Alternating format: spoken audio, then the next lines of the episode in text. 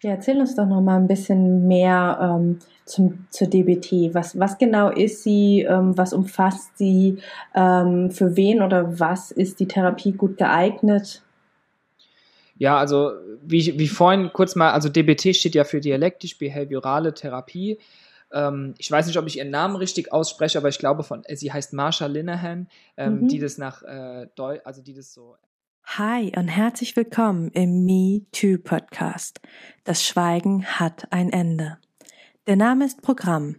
Gemeinsam mit meinen Interviewgästen und mit dir möchte ich das Schweigen brechen. Ich bin Mai, Mentorin und Coach für Traumaaufarbeitung nach sexualisierter Gewalt.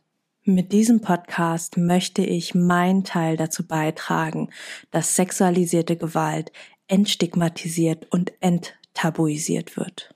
Wenn du mich und meine Arbeit unterstützen magst, freue ich mich, wenn du mir etwas in meine virtuelle Kaffeekasse wirfst. Den Link dazu findest du in den Show Notes. So kannst du dazu beitragen, dass die Inhalte dieses Podcasts weiterhin allen Menschen kostenlos zur Verfügung stehen. Bevor es jetzt endlich mit der Folge losgeht, möchte ich dich einfach nochmal darauf hinweisen, auch wenn du es wahrscheinlich schon selber weißt dass Inhalte dieses Podcasts dich potenziell triggern können, in Klammern aber nicht müssen. Sollte es so sein, dass du aufgewühlt bist, dass dich irgendwas sehr berührt, dass du mit irgendwas vielleicht sogar nicht klarkommst, dann wende dich bitte an eine Person deines Vertrauens und kümmere dich gut um dich. Und nun wünsche ich dir viel Inspiration beim Hören.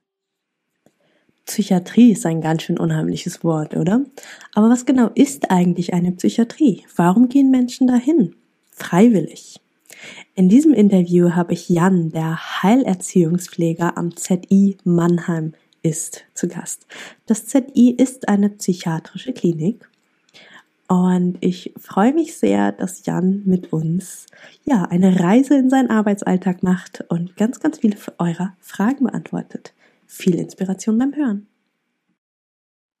Hi und herzlich willkommen zu einer neuen Podcast-Folge. Ich habe heute einen sehr besonderen Interviewgast bei mir, den Jan.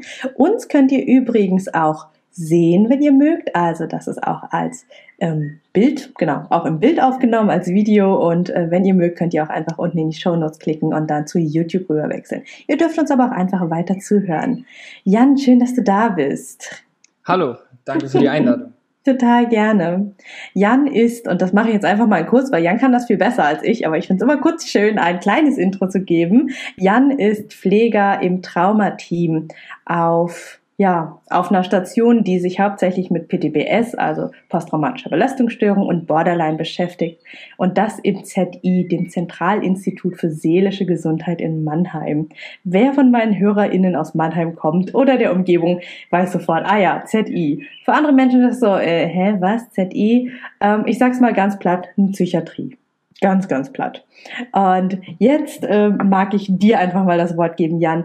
Wer bist du? Ähm, was arbeitest du? Warum bist du hier? Was hast du mit dem Podcast zu tun?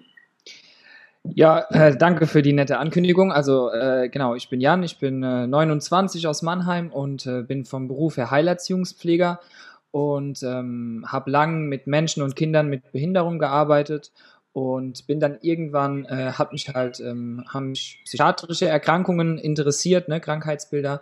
Und ähm, genau, arbeite jetzt seit zweieinhalb Jahren mit äh, KlientInnen mit äh, posttraumatischer Belastungsstörung und Borderline. Und äh, ist eben ein sehr spannendes Themenfeld. Und ähm, ja, auch äh, es gibt ganz viele Ansätze für Traumatherapien. Und äh, das, deswegen bin ich so erstmal hierauf gestoßen.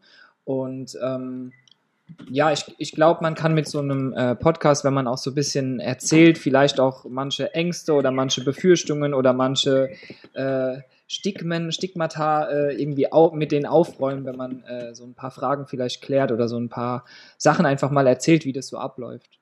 Ja. Total. Und das finde ich ja so super cool, dass du einfach hier mal bist und aus deinem Arbeitsalltag erzählst. Ne, wir haben ja auch vorher schon ganz klar gesagt, ja, du bist vom ZI, aber du bist ja hier als Privatperson, als Jan, der du bist, als der Mensch, der seinen Job liebt und einfach mal erzählt. Ja, genau. Also ich stehe äh, zu 100 Prozent zu dem äh, Konzept und zu so der Arbeit, die wir dort machen.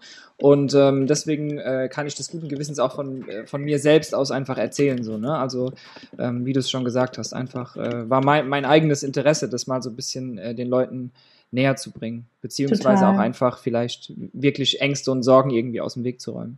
Ja, und ich finde, das ist auch äh, wahrscheinlich der größte Benefit aus dieser Folge, einfach mal ähm, von jemandem, der wirklich dort arbeitet und erzählen kann, okay, so und so läuft's wirklich. Und das ist nicht wie im Film, wenn Psychiatrien in Horrorfilmen dargestellt werden, ja, sondern du arbeitest mhm. ja sogar auf der offenen Station. Ne? Da können wir ja gleich nochmal drüber sprechen, ja. was eigentlich der Unterschied ist. Aber es ist ja, finde ich einfach ganz, ganz schön, weil ganz oft hat man ja Angst vor dem Unbekannten. Und wenn man einmal mal gehört hat, wie es da aussieht, was da ist, oh ja, okay, der Jan scheint ein ganz cooler Typ zu sein, voll normaler Mensch, ne? Und ja. keiner, der irgendwie Menschen gerne quält. Dann nimmt das ja ganz viel. Ja, genau. Das, äh, die Sorge, äh, die sollte ganz schnell verfliegen, weil so ist es tatsächlich nicht. mhm. Wie ist es denn? Magst du uns einfach mal mitnehmen in deinen Arbeitsalltag? Wie sieht das aus bei dir? Ja, also unsere Station ist äh, ein bisschen, äh, ist in Deutschland, meine ich, sogar die größte für das Konzept, das wir fahren. Also wir arbeiten mit äh, DBT, also mit der dialektisch-behavioralen Therapie. Das ist eine verhaltenstherapeutische Form der Therapie und da geht's eben ähm, ganz viel um alltagsnahe Dinge. Also es ist im Prinzip sehr, eine sehr alltagsnahe Therapie, wo, wo sehr, sehr schnell darauf abzielt, die Sachen, die, die man bei uns lernen kann, in unseren zwölf Wochen. Also es sind so, man bucht sozusagen ein zwölf Wochen äh, Therapieprogramm bei uns und ähm, ja, es, es zielt daraufhin ab, so schnell wie möglich die Sachen, die man bei uns lernt, eben in seinem gewohnten Umfeld äh, zu üben und äh, dort auszuprobieren, ob die eben wirklich helfen. Weil ähm, ja, man merkt schnell, dass es nichts bringt, wenn man äh, alles in der, in der Klinik äh, kann. Also ne, in Raum 130 kann ich äh, super über alles sprechen und kann auch super, ähm, ja, vielleicht ähm, Emotionen oder Gefühle so ein bisschen runterregulieren. Aber wenn ich auf die Straße gehe, dann funktioniert gar nichts mehr. Und nach zwölf Wochen ist unsere Therapie eben so fertig. Ne? Das Konzept ist so, dass es zwölf Wochen geht. Man kann nach einer gewissen Zeit nochmal kommen und es nochmal auffrischen oder nochmal eine Therapie machen, je nachdem, Manche mhm. ähm, haben ja auch multiple äh, Traumatisierungen erlebt. Und ähm, dann man kann in zwölf Wochen natürlich nicht, manchmal kann man nicht mal ein, Trau eine Trau ein Traumata komplett aufarbeiten ne, und, oder bearbeiten. Und ähm, ja, aber im Prinzip ja, kommt man zwölf Wochen zu uns. Es gibt eine ziemlich lange Warteliste, weil das eben Konzept ist für 16- bis 24-Jährige, also für den Adoleszentenbereich, was es in Deutschland auch gar nicht so oft gibt mit der DBT. Und dann mhm. eben noch so eine große Station mit Vollbelegung, glaube ich, 26 Patienten. Mhm. Ähm, genau. Und wenn du sagst zwölf Wochen, ist es dann so, dass quasi immer ähm, alle auf einen Schlag kommen oder ähm, ist es dann bei euch einfach so, man, ne, man kommt, wann Platz frei ist, dass die Gruppe mhm. quasi ähm, organisch wächst und kleiner wird? Also ja, kleiner ja nicht, aber. Ja, letzteres. Also es ist nicht mhm. so, dass alle, dass am ersten, achten Stichtag ist und dann kommt eine neue Gruppe. Ähm, das wäre vielleicht einfacher, weil man dann eher die Gruppendynamik äh, kontrollieren könnte. Äh, gleichzeitig hätte man vielleicht auch das Problem, dass man, dass eben die Leute, die jetzt zwölf Wochen sowieso da sind, nicht miteinander klarkommen. Also wir haben einfach einen stetigen Wechsel. Also bei mhm. uns jede Woche im Prinzip so im Schnitt zwei bis drei Aufnahmen und Entlassungen. Natürlich bleibt auch jeder zwölf Wochen. Ne? Manche merken, das Konzept ist nichts für mich oder die sind vielleicht auch noch nicht so weit ähm, oder manche, äh, ja, für manche sind die Rahmenbedingungen einfach noch nicht geeignet. Ne? Und dann äh, wird beidseitig vielleicht eine Therapie erstmal pausiert, um eben nochmal ambulant nochmal an verschiedenen Verhaltensweisen zu arbeiten, um dann eben den, äh, da es eine offene Station ist, um diese, diese Rahmenbedingungen eben auch erfüllen zu können. Ne? Wir haben schon auch Regeln, logischerweise, auf einer mhm. Station und in einer offenen Station ist es halt schon wichtig, dass äh, der Patient ähm, ähm, ja, ich will jetzt nicht sagen, ein gewisses Level hat, aber zumindest ähm, eine, gut vorbereitet ist auf das, was auf ihn dazukommt. Ne? Weil mhm. sonst äh, wird, würde es schwer werden, das zu überblicken, was auf der Station passiert. Ja.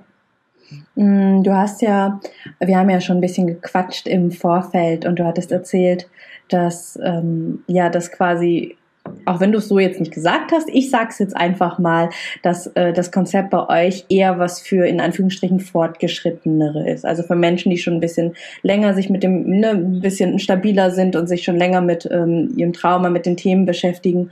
Ähm, wo, woran würdest du das festmachen? Woran merke ich, dass so ein Konzept ähm, für mich schon geeignet ist? Also das im Prinzip kann es auch für jemanden geeignet sein, der noch keine Berührungspunkte äh, so wirklich hatte. Äh, meistens äh, läuft es ja über eine Empfehlung oder über eine Überweisung sozusagen von einem ambulanten Therapeuten, den die äh, äh unsere PatientInnen schon haben. Und ähm, da sollte gut vorbesprochen werden, ne? einfach was das hier für ein Konzept ist und was das bedeutet in einer offenen Station für zwölf Wochen und so. Ähm, wir haben aber auch so Aufnahmeverfahren, ne? wo eine Diagnostik gemacht wird. Also da wird schon vorher geschaut, passt derjenige und ist es geeignet. Also im Prinzip kann man auch einfach mal schauen. Es gibt natürlich auch so Möglichkeiten, sich die Station mal anzuschauen, mit jemandem zu sprechen. Und ähm, dann wird eben sowieso eine Diagnostik gemacht. Und dann wird geschaut, ob die Aufnahmekriterien sozusagen erfüllt sind, also ob das einfach passt. Also mhm. da geht's in den meisten Fällen, ich weiß es nicht ganz genau und muss ich auch äh, klar sagen, mit, der, mit den Aufnahmeverfahren habe ich nicht so viel zu tun. Aber im Prinzip läuft es meistens so, dass man mit seinem ambulanten Therapeuten, den man, den die meisten eben schon haben, ähm, schaut, was könnte, was könnte mir helfen, was könnte passen. Ne? Mhm. Ja. Mm. Und was, also wenn wir jetzt mal so durch den äh, Alltag durchgehen würden, wenn wir jetzt mal die Brille von einer ähm, neuen Klientin, Patientin, ich weiß nicht, ähm, wie, wie, wie ja. nennt ihr sie bei euch? Klientin oder Patientin? Äh, wir sagen Patientin. Okay. Ganz, ganz klassisch Klinik. Ja, also, ja. Genau. ähm, wie, wie sähe sowas aus, wenn jemand aufgenommen werden würde, wenn, wenn ich jetzt quasi neu zu euch komme? Ähm, was, was erwartet mich da? Gibt es einen Stundenplan? Gibt es Gruppentherapie? Gibt es Einzeltherapie? Was bedeutet offene Station? Was, was, ähm, was ist der Unterschied okay. zu einer geschlossenen? So, nimm mich mal ja. mit.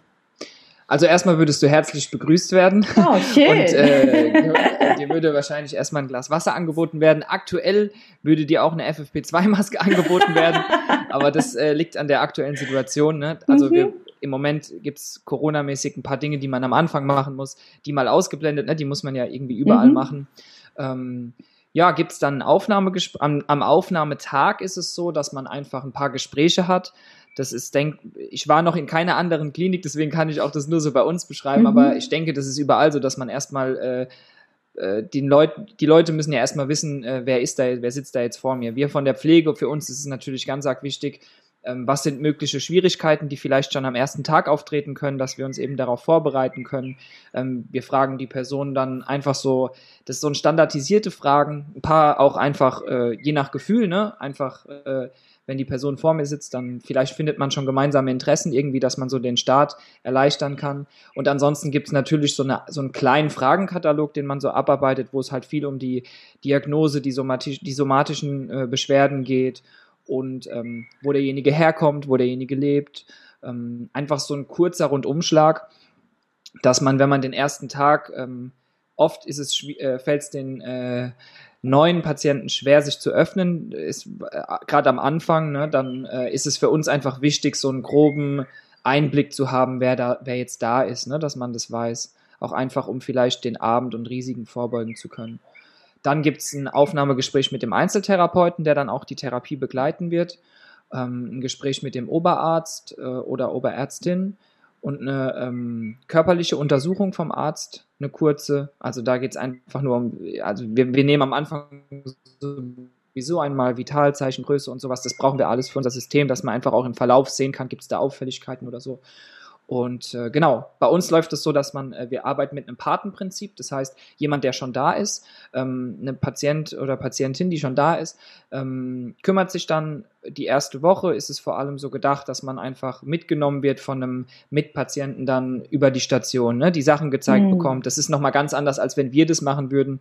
Ähm, die ähm, kennen unter sich, die Leute kennen unter sich ja eher auch die Schlupflöcher, was kriegen die PEDs nicht mit, wo gehst mhm. du hin, wenn du rauchen willst und so. Also, ne, also so, so Sachen machen dann äh, so Paten, das finde ich auch irgendwie angenehmer, als äh, wenn das dann direkt irgendwie jemand, der gefühlt über mir steht äh, am Anfang, ne, der hier so ein Schild anhat, äh, mich dann darum führt, dann ist das schon angenehmer und man hat vielleicht schon den ersten Schritt in die Patientengruppe getan, mhm. was ja auch für viele eine ganz große Hürde ist. Ja. Ähm, genau. Ja, so ist der, der erste, der, das Ankommen würde so laufen, genau. Und am ersten Tag hat man noch keine Therapien nur am Abend, wir arbeiten mit so einer Tagebuchkarte, das ist in der DBT ganz oft, wo man am Abend einfach so bestimmte Werte erfragt, die einfach wichtig sind zu wissen und eben nochmal die Möglichkeit hat, den Tag so ein bisschen zu reflektieren, falls man ähm, von der äh, von dem Patient oder der Patientin noch nicht so viel mitbekommen hat an dem Tag, dass man einfach so ein bisschen weiß, was ging da heute ab. Mhm. Genau, das passiert am ersten Tag. Aber das war's dann auch. Ja, oh ja, das reicht. schon viel. Ja, ja, genau. Also das äh, tut mir, tut auch uns immer leid, wenn man merkt, oh Gott, jetzt müssen wir da noch ein Gespräch schnell machen irgendwie, aber wir versuchen es dann schon auch Pausen einzubauen und das irgendwie so, so angenehm wie möglich zu gestalten. Ne? Das hm. auf jeden Fall. Ja. Hm. Und wie geht's dann weiter? Also was, was bedeutet für mich zum Beispiel, wenn ich auf einer offenen als in einer geschlossenen ja. bin? Ähm, bedeutet prinzipiell, dass die Türen offen sind und dass man äh, rein und rausgehen kann, wann und äh, wie oft man möchte. Ähm, ja, also wir haben am Abend, äh, also die Tür nach außen hin ist immer offen. Das heißt, man kommt immer raus. Ne? Es gibt schon äh, Zeiten, wo man dann auf Station sein soll. Äh, das ist äh, bei uns ab 21.45 Uhr so, soll man auf Station sein. Aber ansonsten ähm, ist der Unterschied zu einer geschlossenen einfach diese die Kontrolle. Ich war das das Problem ist, ich habe noch nicht wirklich auf einer geschlossenen gearbeitet, nur mal mhm. ausgeholfen. Mhm. Ähm, Im Prinzip fühlt sich für mich äh, hat sich locker fühlt sich lockerer an. Also es mhm. fühlt sich einfach ähm, freier und lockerer an und man hat gleichzeitig auch eine mehr Verantwortung. Das ist das, was ich gemeint habe, was man halt sich, wo man sich bewusst sein muss. Ne? Man kann rein und raus gehen. Ähm, in der Borderline-Therapie oder Menschen, die eine Borderline-Störung haben, da ist es oft so, dass sie ähm, verschiedene Verhaltensweisen eben haben, die auch schwierig sind, wie zum Beispiel selbstverletzendes Verhalten oder so. Und das kann man halt auf einer, auf einer geschlossenen, wird es extrem kontrolliert. Ne? Da, werden, da wird alles kontrolliert. Manchmal werden auch Handys abgenommen und es gibt so Handyzeiten und sowas. Das ist bei uns alles nicht. Das ist alles frei. Das heißt, dementsprechend meinte ich auch, muss derjenige schon so ein bisschen darauf vorbereitet sein, dass er da auch selbst viel Verantwortung trägt. Mhm. Ähm, für sein eigenes Handeln und auch für die Mitpatienten. Ähm, ja, weil wenn man eben schwierige Gegenstände zum Beispiel mit auf Station hat, dann gefährdet man dadurch nicht nur sich, sondern auch andere. Und äh, ja, das ist eben was, was man, dem man sich vorher bewusst sein sollte. Mhm. Ja. ja. passt auch zu dem, was ich so ähm, gehört habe, sage ich mal. Also ich habe, ähm, ich meine, ich habe ja jetzt auch zehn Jahre in der Mannheimer Heidelberger Gegend gewohnt ja. und da kennt man ja auch den einen oder anderen Menschen, der die bei euch dann mal auf Station war. Ja. Und ähm, genau, das, äh, ich fand, also für, für mich so als Außenstehende hat sich das ein bisschen angefühlt wie ähm, ja, drei Monate eine Art betreutes Wohnen. Ne? Also man wohnt nicht zu Hause, sondern hat eben ein Zimmer bei euch oder ähm, das sind immer Zweier, ne? Man ist immer zu zweit auf Zimmer bei euch? Mm, zu zweit oder zu dritt mit also mhm. zwei stationäre, eine teilstationäre. Also ah, wir haben, okay. ja, es gibt die Möglichkeit, stationär in Therapie zu gehen oder teilstationär. Mhm. Wir haben ganz viele, die von weit weg kommen, deswegen eben auch das stationäre Setting. Bedeutet aber trotzdem, dass am Wochenende es ganz wichtig ist, in Belastungserprobungen zu gehen, das heißt nach Hause zu gehen in sein, oder in sein gewohntes Umfeld eben zu gehen, um dort eben die Strategien, die man bei uns gelernt hat, anwenden zu können und äh, üben zu können. Genau. Mhm. Und äh, das im Prinzip gewünscht, die DBT ist eigentlich am besten ist es, wenn man teilstationär ist, wenn man das, wenn man das schafft und wenn man das kann. Ne, ist auch bei einer Traumatherapie nochmal, finde ich, nochmal ein Stück schwieriger, äh, weil man da eben oft sehr, sehr belastet ist, äh, wenn man gerade in Expositionsphasen ist, wo man sich wirklich intensiv mit seiner, äh, mit der traumatischen Situation beschäftigt. Ähm, dann tut vielen dieses stationäre Setting gut, weil man eben weiß, man ist äh, 24-7, sitzt vorne jemand und äh, im Notfall ist da jemand da. Mhm. Ähm, Genau, aber im Prinzip ist die DBT äh, schult sehr, also zielt sehr darauf hin, in dieses Teilstationäre überzugehen irgendwann oder eben dann ambulant nach den zwölf Wochen ambulant weiterzumachen, dass man eben viel, viel Zeit hat, das zu üben in der, ich sage jetzt mal in der äh, großen weiten Welt, ne? weil da braucht ja. man es letztendlich. Mhm.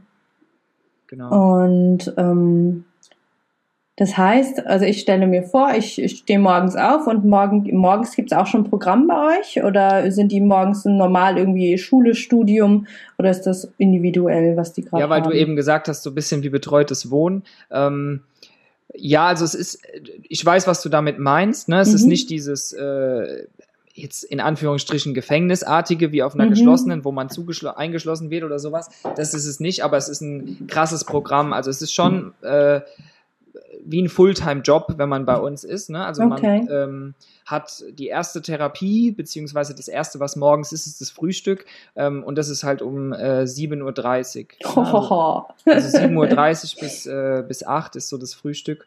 Und äh, danach geht's meistens mit sowas, also ich kann jetzt mal so ein, so ein Pauschaltag, ja, wie er aussehen voll könnte. Gerne. Mhm. Ähm, dann hat man zwischen acht und neun Mal hat man nichts, also kann dann vielleicht nochmal duschen oder sich nochmal fertig machen, irgendwie nochmal in den Tag irgendwie ankommen. Hat dann von neun bis zehn zum Beispiel Ergotherapie. Ähm, das ist bei uns also Projektwerkstatt, heißt es bei uns. Das ist relativ viel freies Gestalten, auch mit anderen. Also das ist auch ist eine Gruppentherapie, die Ergo, aber das ist sehr offen. Mögen viele Patienten sehr, weil viele bei uns sehr kreativ sind und können sich da eben auch so ein bisschen ausleben. Ähm, dann ist es 10, dann hat man vielleicht eine Stunde nix oder so oder eine halbe Stunde oder Stunde hat man nix oder man hat vielleicht auch zwei Stunden nix, würde ich jetzt mal sagen, dann ist Mittagessen um Viertel nach, äh, von 11.45 Uhr bis Viertel nach 12 Danach, sind aber knappe Zeiten bei euch mit dem Essen. Ja, so eine halbe Stunde ungefähr, weil wir das dann halt, wir kriegen das geliefert und müssen das dann mm. wieder zurückbringen. Das heißt aber nicht, dass man sich vorher nicht noch was nehmen kann und dann in Ruhe essen kann. Okay. Nur bis dahin muss man sich was genommen haben mm. und einmal da gewesen sein, weil diese Zeiten sind schon so gedacht, dass man in der Gruppe ist. Das ist schon auch so eine, ähm, also wir haben auch viele, äh, die so ein bisschen Schwierigkeiten mit, den, mit dem Essen haben, ne? anorektische mhm. Vergangenheit vielleicht haben oder Anorexie auch als noch Diagnose haben. Und äh, gerade auch dafür, wir ähm, behandeln diese äh, Diagnose nicht bei uns, aber es gehört natürlich irgendwie dazu und mhm. man braucht auch ähm, einen gewissen Standard, um bei uns auch die Therapie durchzuhalten. Ne? So labilisierende Bedingungen nennen wir das bei uns. Wenn man wenig schläft, wenig isst, isst, wenig trinkt, dann ist man nicht unbedingt ready für die Traumatherapie, weil man dann mhm. eben dazu neigt, ähm, viel zu dissoziieren oder viel irgendwie ähm, ja, es wird einfach noch viel schwieriger. Und deswegen mhm. ist es so wichtig, dass man bei allen Mahlzeiten da ist und auch äh, versucht, was äh, zu sich zu nehmen. Genau, dann sind wir beim Mittagessen. Danach könnte zum Beispiel ein Einzel sein. Also die Patienten haben bei uns zwei Stunden die Woche Einzel und eine mhm. Stunde die Woche Bezugspflege. Das ist ähm, jemand von uns, also ich zum Beispiel, habe drei ähm, PatientInnen, die ich dann ähm, einmal die Woche eine Stunde jeweils sehe und eben auch Therapie mache mit denen. Ich begleite die Einzel, also ich arbeite eng mit den Einzeltherapeuten zusammen und ähm, ja, wir, wir begleiten gemeinsam als Team sozusagen der Einzeltherapeut, ich und äh, die Patientin, wir gestalten gemeinsam die Therapie. Mhm. Und ähm, genau, dann könnte also eine Stunde Einzel sein dann hat man vielleicht mittags nochmal zwei Stunden Pause, dann hat man meistens um 16 Uhr noch irgendwas, zum Beispiel da ist manchmal Sport oder da ist eine Skillsgruppe, das ist eigentlich das Wichtigste bei uns, so die Skillsgruppen. Ähm, da lernt das? man eben, äh, das weißt du bestimmt. also die Skillsgruppen, äh, da ist eine Gruppentherapie, wo eben DB, das A und O von DBT sind eben Skills, das bedeutet, ähm, die Patienten kommen oft mit äh, dysfunktionalen Verhaltensweisen, um eben aus verschiedenen Kreisläufen auszubrechen, um aus intensivsten Gefühlen auszubrechen, versucht man irgendwie dieses Gefühl zu beenden und es funktioniert oft mit irgendeinem Problemverhalten, so nennen wir das. Das kann als Beispiel Alkohol, Drogen, ähm, kann aber auch ähm, Selbstverletzungen sein, so, so in die Richtung eben Dinge, die man macht, die wir als dysfunktionale Verhaltensweisen bezeichnen, die einfach langfristig nicht sinnvoll sind und langfristig schädlich sind für den mhm. eigenen Körper und für die Person. Und die DBT versucht eben mit Skills, ähm, funktionale Verhaltensweisen sozusagen äh, aufzuzeigen, wie man diese Gefühle oder diese intensiven ähm, ja, die intensiven Gefühle einfach auch in den Griff kriegen kann. Also wie man das handeln kann und schaffen kann, damit umzugehen, ohne in dysfunktionales Verhalten zu rutschen. Das heißt, die Skills sind langfristig nicht schädlich. Das mhm. sind, äh, und Skills sind im Prinzip alle Verhaltensweisen, die man machen kann, die langfristig nicht schädlich sind. Das geht von einem äh, Spaziergang über eine heiß-kalte Dusche, über äh, Steine in den Schuhen, Treppen laufen, also die, der Fantasie sind eigentlich keine Grenzen gesetzt. Und wir haben, die Patienten kommen oft schon mit Ideen und haben vielleicht oft schon, wenn sie so erzählen, was sie so machen, wenn sie sich zum Beispiel, wenn sie kein Problemverhalten nutzen, ne? also jeder hat, ähm, die meisten haben es auch schon mal geschafft, irgendwie kein Problemverhalten zu machen und dann kann man so, wenn man mit im Gespräch findet man oft schon Skills, die schon genutzt werden. Aber wir haben eben noch ein riesen Know-how und ein riesen Sammelsorium an verschiedenen Ideen und so soll dann jeder ähm, Patient, jede Patientin soll für sich seine eigene Skillskette, seinen eigenen Notfallkoffer am Ende mit rausnehmen, mit den Skills, die wirklich helfen, ähm, schwierige Situationen zu überwinden. Und dafür mhm. sind die Skillsgruppen da, um dieses Theoretische zu teachen.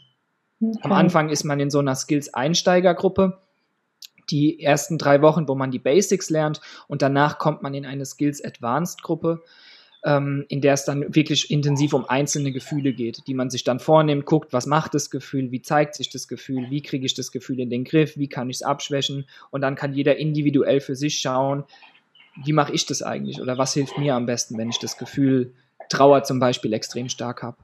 Mhm. Ja, und dafür Kann, sind die Skillsgruppen. Kannst du da mal ein Beispiel ähm, bringen? Einfach so, so was Klassisches, was dir gerade einfällt beim, beim Thema Trauma, dass diejenigen, die uns zuhören, da einfach noch ein bisschen mehr Vorstellungskraft mhm. dazu bekommen. Meinst du zu einem bestimmten Gefühl beispielsweise? Genau, Gefühl wie man das machen ähm, würde? und dann zum Skill hin. Ja, okay. Genau. Ja, also im Prinzip äh, bei, ähm, ich arbeite ja im Traumateam und mhm. Ähm, arbeite da auch intensiv mit den äh, Patientinnen und da beispielsweise das Gefühl Angst ist natürlich eins, was oft sehr präsent ist. Ähm, man schaut sich eben dann das Gefühl an. Das Gefühl ist Angst. Also man, wir arbeiten mit einem emotionalen Netz. Das bedeutet, wir gliedern das Gefühl auf, äh, Gefühl auf so vier Ebenen. Äh, mhm. Das einmal die Gedanken, die Körperreaktion, die Wahrnehmung und den Handlungsimpuls. Mhm. Und äh, wichtig ist, man muss sich erstmal bewusst machen, was passiert, wenn ich das Gefühl habe, weil nur was ich mir bewusst mache, kann ich letztendlich auch verändern. Kann's vielleicht, vielleicht kann ich es akzeptieren, vielleicht kann ich es aber auch verändern und dann abschwächen. Das heißt, ich schaue mir erstmal an, was sind meine Gedanken. Ähm, beispielsweise ähm, oft sind dann so Grundannahmen oder Monstergedanken da, wie ich werde ich werd mein Leben nie in den Griff kriegen oder so wie ich bin, bin ich nicht gut genug, beispielsweise als Gedanken, mhm. die mit dem Gefühl so einhergehen. Körperreaktionen sind bei Angst oft Zittern, ähm, eher eine introvertierte äh, Körperhaltung, eher auf den Boden, der Blick eher gesenkt, die Beine eher ein bisschen verkrampft oder überschlagen, ähm, die Hände angespannt, eine Faust geballt, so in die Richtung. Die Wahrnehmung ist häufig dann auf dem Angstauslöser, also man guckt, also als Beispiel, wenn ich, ich habe ich hab beispielsweise Angst vor Spinnen und äh, wenn, wenn ich jetzt hier über mir jetzt gerade eine Spinne wäre, dann wäre es schwierig, wenn meine, also meine Wahrnehmung wäre wahrscheinlich die ganze Zeit irgendwie auf dieser Spinne. Mhm. Und dadurch, und meine Angst wird dann nicht unbedingt weniger werden. Ich habe tatsächlich gesehen, da ist eine. Aber oh es, ist, es ist nicht, äh, ich kann, ich kann das aushalten. Ähm, genau, die Wahrnehmung ist dann meistens auf diesem Angstauslöser eben, ne, auf dem, was mhm. die Angst äh, ausmacht. Und der Handlungsimpuls ähm, ist unterschiedlich. Ne? Könnte bei mir jetzt zum Beispiel sein, dass ich anfange leise zu sprechen, dass ich vielleicht leise spreche, dass ich eher aufhöre zu sprechen, dass ich vielleicht einen Fluchtimpuls bekomme und denke, ich muss jetzt hier weg. Ich halte es jetzt gerade nicht aus ja, das sind so die vier Ebenen und dann schaut man sich die einzelnen Sachen an. Was davon ist denn angemessen? Also was passt zu dem Gefühl und was passt vielleicht nicht? Was sind, was sind Sachen, die ich vielleicht verändern möchte, die ich so nicht, so Gedanken zum Beispiel, die ich so nicht haben möchte? Oder Körperreaktionen, die ich verändern könnte, um vielleicht das Gefühl ein Stück weit abzuschwächen. Das ist am einfachsten beispielhaft bei den Körperreaktionen zu, vielleicht deutlich zu machen. Wenn ich eben die Haltung habe, mich meinen Blick zu senken, dann versucht man eben den Blick zu erheben, versucht vielleicht sich auf, auf Augenhöhe irgendwie an der Wand Bilder anzuschauen oder sein Handy auf Augenhöhe zu halten und sich irgendwie schöne Nachricht von einer Freundin nochmal anzuschauen oder Urlaubsbilder oder so. Ähm, man versucht die Körperhaltung eben entgegengesetzt, man versucht entgegengesetzt zu handeln. So mhm. nennt man das bei uns, genau die Wahrnehmung wäre dann, man versucht eben weg von diesem Angstauslöser zu kommen und hin zu irgendwas Positivem, was einem Kraft oder Halt gibt in dem Moment. Ja, das ist im Prinzip ziemlich groß, wenn wir das jetzt auch mit den Gedanken und so machen würden, aber sowas würde man dann in der Gruppe macht man sowas im Groben. Und äh, wenn Angst zum Beispiel ein Gefühl ist, das mich als ähm, Patient jetzt ähm, sehr beeinflussen würde, dann würde ich das mit in die Einzeltherapie oder in die Bezugspflege nehmen und eben schauen, was war eine, was war letztens eine Situation, die mir richtig Angst gemacht hat und ähm, was, was habe ich gemacht und was hätte ich vielleicht noch machen können, um das irgendwie das nächste Mal besser in den Griff zu kriegen. Und so versucht man dann Stück für Stück durch die Therapie durch, sich für jedes Gefühl, das bei einem so vorherrscht, irgendwie sein eigenes Bild zu machen, wie man da rauskommt. Hm. Ja, ich merke, das ist ziemlich schwierig zu erklären, wenn man das so versucht, ähm, ein bisschen runterzubrechen, aber. Ich finde, ähm, du erklärst das super. okay. Ja, danke. Also, genau. so in der Art. Und dann Skills sind eben so unterstützend dafür. Also wir haben äh, in der DBT ist es so, dass man so eine Art ähm, Stressbereich hat. Es gibt so, die, so eine Kurve, die ist von 0 bis 100 Prozent. Bei 0 bis 30 Prozent ist man in der niedrigen Anspannung, bei 30 bis 70 Prozent ist man in der mittleren Anspannung und 70 bis 100 Prozent ist man in der Hochanspannung, also im Hochstress. Und für diesen Bereich sind eben so Skills wie heiß-kalte Dusche mit Steinen im Schuh rumlaufen, vielleicht sich durch einen Finalgonverband oder so, das ist so eine Wärmesalbe, sich einen Schmerzreiz am Arm zu setzen, um eben erstmal raus aus diesem Hochstress zu kommen, weil in diesem Hochstressbereich kann man nicht mehr klar denken. Da könnte mhm. man nicht mhm. so ein emotionales Netz machen. Also da könnte mhm. man nicht gucken, oh, ist das jetzt sinnvoll oder nicht, sondern da will man handeln. Und da ist es wichtig, dass man dem Handlungsimpuls, den man hat, im ersten Moment sind es meistens irgendein Problemverhalten, um das Gefühl schnell zu beenden, dass man diesem Handlungsimpuls standhält. Und da helfen die Skills einem, diese Hochstress-Skills, die schenken einem nämlich Zeit. Dadurch, dass ich mich mit irgendwas beschäftige, beispielsweise power ich mich beim Treppenlaufen mit Steinen im Schuh aus, ähm, das gibt mir erstmal wertvolle Zeit und so lange habe ich diesen Impuls unter, im Griff gehabt, den ich vielleicht hatte im ersten Moment, dass ich mich vielleicht irgendwie selbst verletzen muss oder so, um das Gefühl zu beenden. Und ähm, wenn man dann wieder aus diesem Hochstressbereich raus ist, da fängt eigentlich dann die richtige DBT an. Da versucht man dann einfach diesen Umgang mit der Situation und mit dem Gefühl zu lernen. Also man schaut, was passiert eigentlich gerade mit mir und wie kriege ich das jetzt in den Griff. Hm. Wow. Super schön, super bildlich. Danke dir für die Beispiele. Ja, gerne. Hm. Genau, wir waren beim Klinikalltag. Genau, wir waren bei 16 Uhr. Da mhm. war, also, ne, also wir hatten jetzt, also wir hatten Frühstück morgens, dann hatten wir äh, Ergotherapie, dann hatten wir ein bisschen Pause, hatten Mittagessen, dann hatten wir eine Einzeltherapie, hatten noch mal ein bisschen Pause, dann hatten wir äh, 16 Uhr. Dann könnte zum Beispiel, wir haben zweimal, einmal die Woche ist Sport. Vielleicht ist es genau der Tag, wo Sport ist. Das ist sehr runtergebrochen. Es ist, man muss sich da überhaupt nicht auspowern oder so, aber es geht einfach darum, ein bisschen sich zu bewegen. Vielleicht, manchmal sind es auch so eher rhythmische Spiele oder so, dass man eben versucht, ähm, ja, den Körper irgendwie in Bewegung zu bringen. Ne? Einfach mhm. ähm, könnten wir jetzt sagen, da ist noch Sport an dem Tag und dann ähm, gibt es die Abendrunde, wo alle Patienten zusammenkommen von einem Team, wo man eben so auch nochmal kurz über den Tag spricht. Da ist dann einer von uns dabei, vom PED und die Patienten können dann zum Beispiel, wenn es irgendwas, man sagt dann immer, gibt es was von Patient an Patient, gibt es was von Patient ans Team oder umgekehrt, also einfach so eine kurze Runde für allgemeinen Austausch, allgemeine Informationen und danach wird die Tagebuchkarte besprochen. Mhm. Ähm, dann ist es 17.30 Uhr, dann gibt es noch das Abendessen und dann hat man es geschafft. Also 18, also 7.30 Uhr geht's los, 18.45 Uhr ist fertig.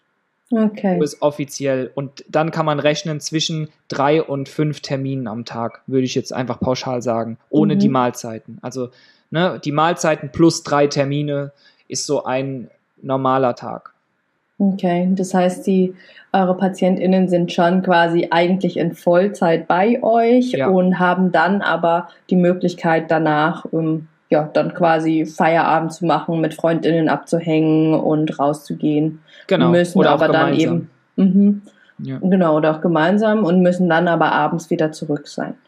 Genau, man kann bei uns gibt es auch so, man kann Anträge stellen ans Team sozusagen, ne, dass man sagt, hey, ich würde da gern länger weg oder ich würde da gern mit jemand anderem Abendessen gehen und deswegen nicht an der und der Therapie teilnehmen und so. Und es wird dann immer, wir haben jeden Morgen von unserem PED mit den Therapeuten und den Oberärzten zusammen so eine Übergabe morgens und ähm, da werden so Anträge dann besprochen und wenn das einfach passt und irgendwie keine Gegenstimme hat oder so, dann wird es eigentlich auch in der Regel sowas wie Essen gehen oder so wird sowieso eigentlich immer genehmigt.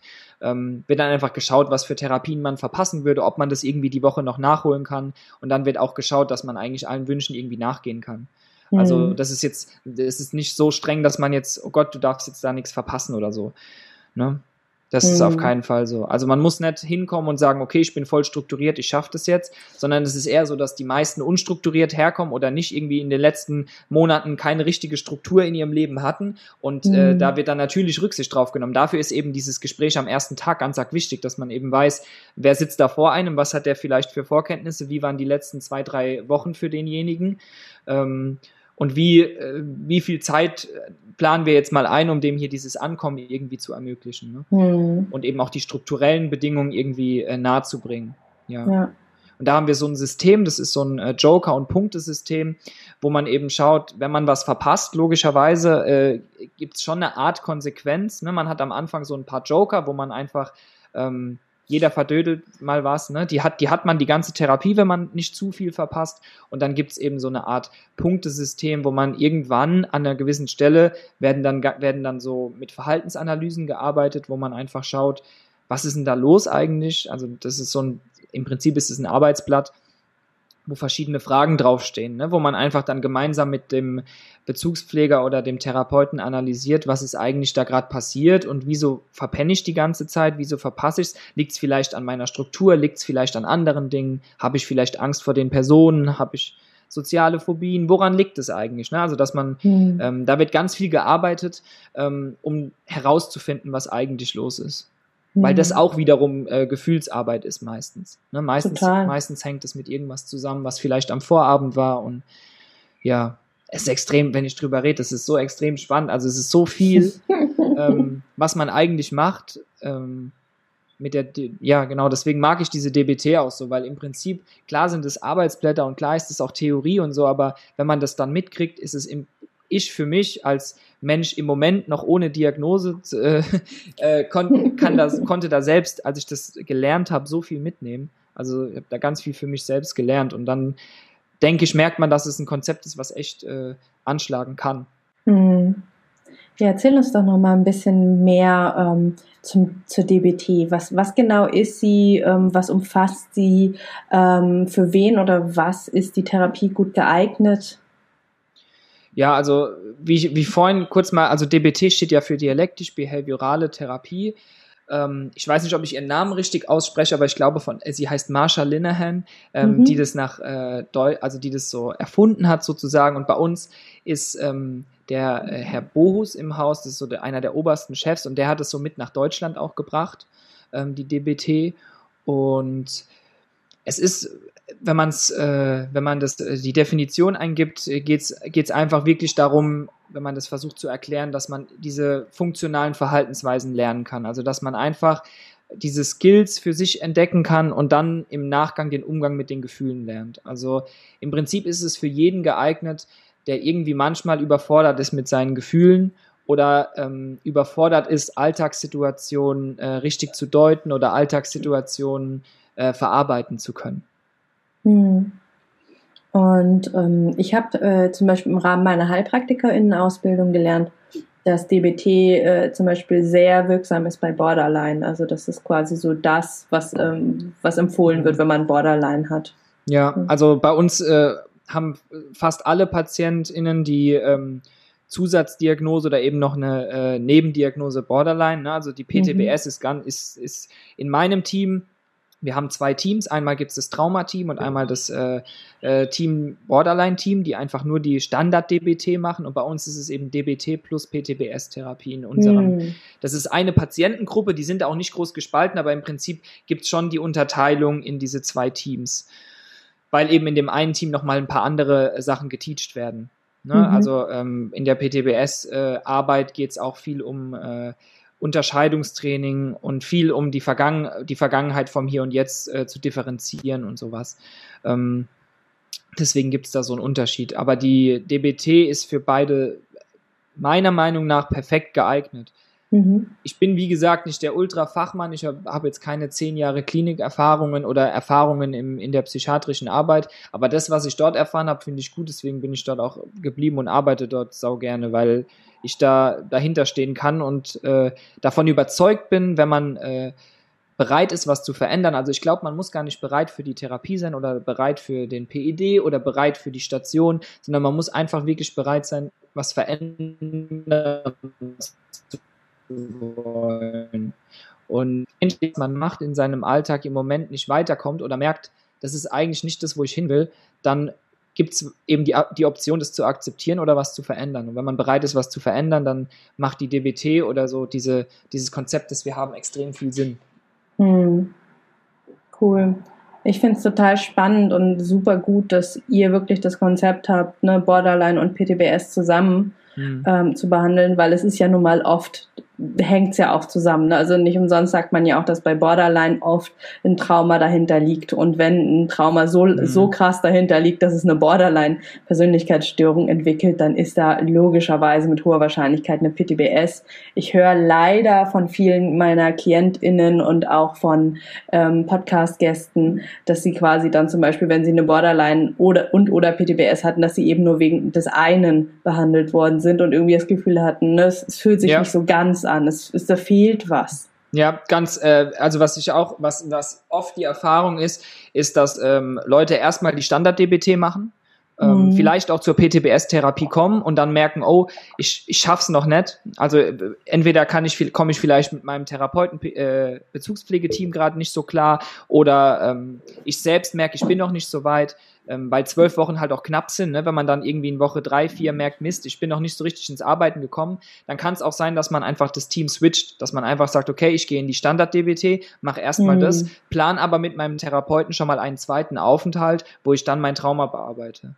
Oder dass man eben eine Standard-DBT macht und am Ende sagt, okay, ich merke, ich, ich, ich, ich möchte es hier machen, ne? also ich, das hab ich, haben wir ganz oft, dass einfach Leute sagen, okay, das Team, so wie es hier läuft und so, das, das, das finde ich gut und hier kann ich mir vorstellen, äh, mein Trauma zu bearbeiten, ne? dass ich vielleicht mhm. noch nie erzählt habe oder dass ich vielleicht äh, weiß, dass ich es habe, aber eben eigentlich erstmal das noch nicht bearbeiten wollte.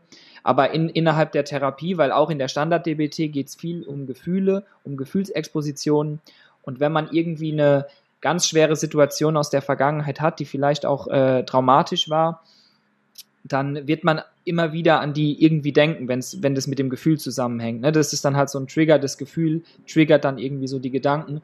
Und dann ähm, haben wir ganz oft die Erfahrung gemacht, dass ähm, PatientInnen dann ja, sich entschieden haben, nochmal zu kommen, um eben nochmal eine PTBS-Therapie bei uns zu machen. Und hm. die Möglichkeit gibt es eben beidseitig, dass man entweder sagt, ich switch in Team 1 oder ich switch in Team 2, also sowohl zwischen Standard-DBT oder PTBS, ähm, switcht man hin und her, um eben zu gucken, was ist für einen das Passende für den Moment auch. Bevor mhm. man hm. eben einfach sagt, okay, wir brechen das jetzt ab. Ne, dann wird, also eigentlich wird in der Regel immer geguckt, gibt es eine Möglichkeit, dass wir schon mal weiter planen. Ne? Mhm.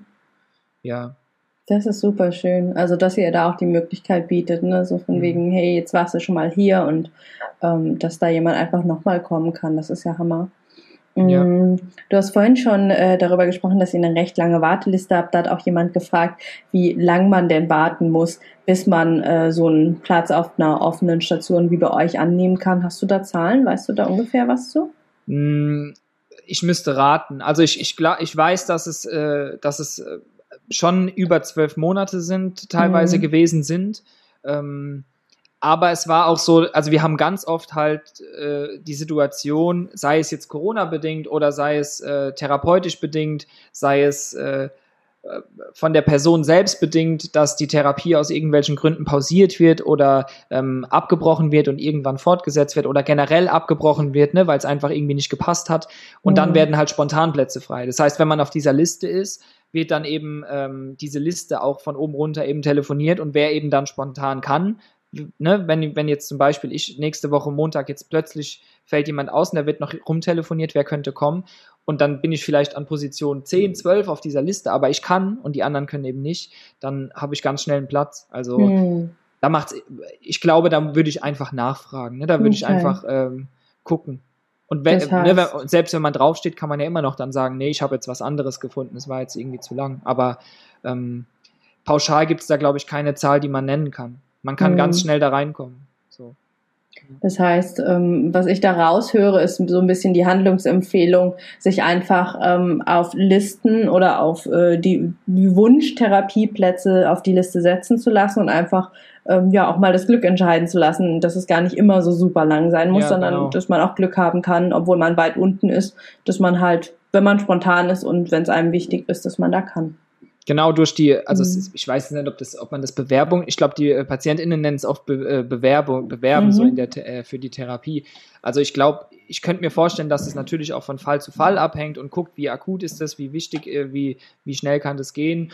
Und ähm, ja, wir sind die Kollegin, die das macht, die ist super, super äh, empathisch und passt da, äh, guckt da auch extrem auf Einzelfälle, ne, dass das, das halt versucht, es wird immer versucht, alles möglich zu machen, wenn es irgendwie dem Menschen helfen kann. Mhm. Und deswegen finde ich, glaube ich, kann man da pauschal keine Aussage treffen und da würde ich einfach mit dem ambulanten Therapeuten, den man vielleicht, den man halt hat, hoffentlich oder vielleicht, eben schauen, was kannst du da reinschreiben, ne? wie kann man sich dort gut bewerben und wie kann ich dann vielleicht dort in die kommen, mir die Station mal anschauen. Ja, genau. Mhm. Mm. Du hattest vorhin was von Regeln erzählt und gesagt, ja, ihr habt ja, ja. ihr habt feste Regeln. Ähm, kannst du uns da ein paar Beispiele nennen? Was sind so Regeln bei euch auf Station? Ja, ähm, zum Beispiel, dass man eben nur an bestimmten, wenn man über 18 ist, man darf nur rauchen, wenn man über 18 ist. Ähm, das eben auch nur an, äh, in, so, wir haben im Hof so einen Raucherpavillon, wo man das machen kann und ansonsten eben nicht direkt vor der Tür, sondern eben so ein Stück weiter weg von der Tür. Das ist so eine äh, wichtige Regel für viele. Ähm, Ansonsten, dass man eben zu den Therapien pünktlich kommen soll. Ne? Es gibt so ein Zeitfenster von so maximal sechs Minuten, das man nicht überschreiten sollte. Ähm, und ansonsten geht es auch viel um äh, so allgemeine Regeln, so eher so im Miteinander, ne? dass man eben nicht über seine Traumatisierung spricht, mit, äh, mit, mit, mit Patienten, mit uns schon, mit, äh, mit, dem, mit dem Therapeuten natürlich ist das gerne, äh, gerne möglich, aber nicht mhm. mit Mitpatienten. Nicht über Problemverhalten oder so spricht mit Mitpatienten. Kein Alkohol, keine Drogen während der Therapie.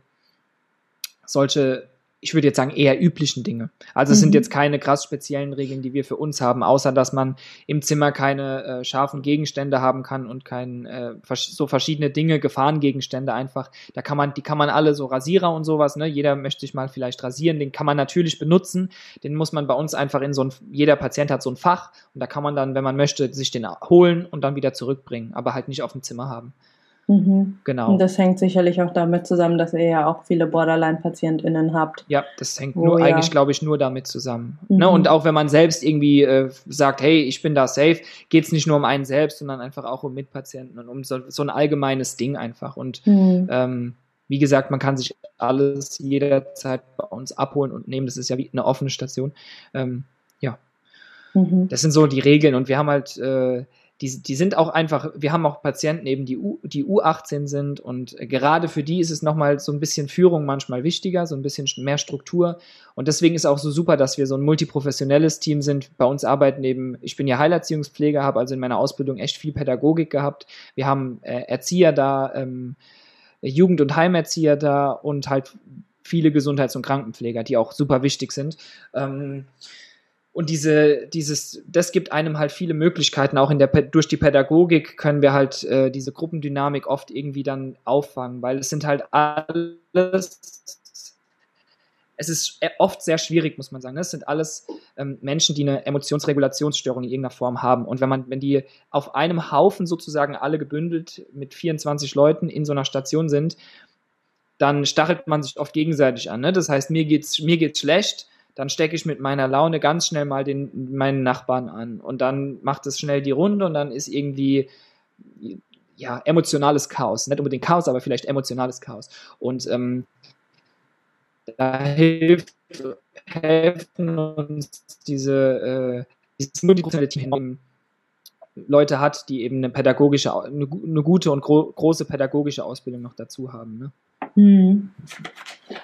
Und ähm, wir haben ja jetzt schon ganz, ganz viel über Borderline gesprochen, aber äh, noch gar nicht, also ne, wir haben es gerade sehr selbstverständlich genommen, wir sind beide vom Fach, aber ich würde einfach gerne noch ein paar Worte zu Borderline verlieren, wenn das, also dich bitten, da ein bisschen was noch kurz zu erzählen, weil ähm, PTBS und äh, das ist äh, für meine HörerInnen recht klar, darum geht's im ganzen Podcast, ja. aber was ist eigentlich Borderline, wie hängt Borderline mit Trauma zusammen? Okay, ähm, wie du es vorhin schon gesagt hast, können eben so äh, Situationen, die einen äh, negativ geprägt haben aus der Vergangenheit, äh, können stark dazu beitragen, dass man äh, Schwierigkeiten hat, überhaupt Gefühle zuzulassen. Ähm, weil ein Gefühl in einer Situation, in einer traumatischen Situation sprechen wir ganz oft auch von Ohnmacht oder von Hilflosigkeit. Oh, also zumindest ist das das, was ich von den PatientInnen oft höre dass wir davon sprechen und äh, dass, dass man eben dann dazu neigt, eher gar keine Gefühle mehr zuzulassen. Oder ähm, sofort, wenn ein Gefühl kommt, extrem überfordert ist und direkt ähm, abdriftet aus dem Hier und Jetzt. Und ähm, die, die Borderline-Therapie oder die DBT-Therapie soll eben auch dazu dienen, es wieder zu schaffen, Gefühle zuzulassen und Gefühle auch anzunehmen, auch alte Gefühle nochmal aufzuarbeiten in der Traumatherapie, ähm, indem man eben lernt, ich kann, ich schaff's damit umzugehen, weil man lässt die ja nicht mehr zu, weil man Sorge hat, ich komme wieder in dieses Ohnmachtsgefühl oder in dieses, in diese komplette Hilflosigkeit, in der ich vielleicht schon mal war. Und ähm, diese Angst zu nehmen, ist ein langer Prozess ne, in der Traumatherapie, dass man eben die, in der Traumatherapie ist es so, dass man ähm, Expositionen macht und man versucht eben die Situation wirklich nochmal aufzuarbeiten, ähm, mit dem Einzeltherapeuten, äh, natürlich jetzt nicht in irgendeiner Gruppe oder so, das passiert dann schon im 1 zu 1 Kontakt und intensiv nochmal die Gefühle auch von damals wirklich zu aktivieren und hochzuholen um dann eben zu lernen, ich, es gibt Strategien, wie ich es schaffe, das in den Griff zu kriegen. Das heißt, egal welcher Trigger mich in meinem Leben irgendwie in mein Traumanetzwerk zurückschmeißt, manchmal sind es ja laute Geräusche oder bestimmte Personen oder so, ähm, ich werde es schaffen, da wieder nicht in, dieses, in diesen Film von damals zu kommen, sondern ich werde es schaffen, das Gefühl vielleicht sogar für mich selbst benennen zu können und abschwächen zu können. Und ähm, ja, das ist so, glaube ich, ein bisschen das, äh, wo ich jetzt sagen wäre so meine Antwort auf die Frage. Ansonsten fällt es mir schwer, gerade eine, eine bessere oder eine andere Antwort mhm. äh, drauf zu finden. Ja, passt, passt voll gut. So, das war's mit der ersten Folge mit Jan. Ich hoffe, du hast viel für dich mitnehmen können. Für mich ist es super, super spannend gewesen, da einfach nochmal so einen, ja, hautnahen Einblick in seine Arbeit, in die Arbeit auf der Traumastation in einer psychiatrischen Klinik zu bekommen. Im zweiten Teil kannst du dich auf noch mehr Fragen aus der Community freuen. Unter anderem wird Jan noch viel mehr darüber erzählen, was eigentlich die DBT ist, also die dialektisch-behaviorale Therapie. Ein sehr schwieriges Wort, deswegen lassen wir uns bei DBT, was es eigentlich genau ist, ähm, ob eine PDBS heilbar ist und noch viel mehr eurer Fragen. So, damit sind wir am Ende dieser Folge angelangt. Wenn dir der Podcast gefallen hat, freue ich mich, wenn du mir etwas in meine virtuelle Kaffeekasse wirfst. Die findest du in den berühmten Show Notes. Dort lohnt es sich aber auch ganz unabhängig von meiner Kaffeekasse reinzuschauen. Denn da findest du den Link zum kostenlosen Download meines E-Books, das Trauma Kit. Trauma verstehen und Flashbacks endlich in den Griff bekommen inklusive Notfallübungen und alles in leicht verständlicher, traumasensitiver Sprache. Außerdem findest du dort auch Infos zu meinen Online-Kursen, wann mein nächstes Gruppenprogramm startet und wie du mit mir im 1 zu 1 arbeiten kannst, wenn du das denn möchtest. Und nun wünsche ich dir von Herzen alles Liebe. Wir hören uns in der nächsten Folge wieder. Alle zwei Wochen montags erscheint hier eine neue Podcast-Folge. Und vergiss bis dahin nicht, du bist nicht alleine.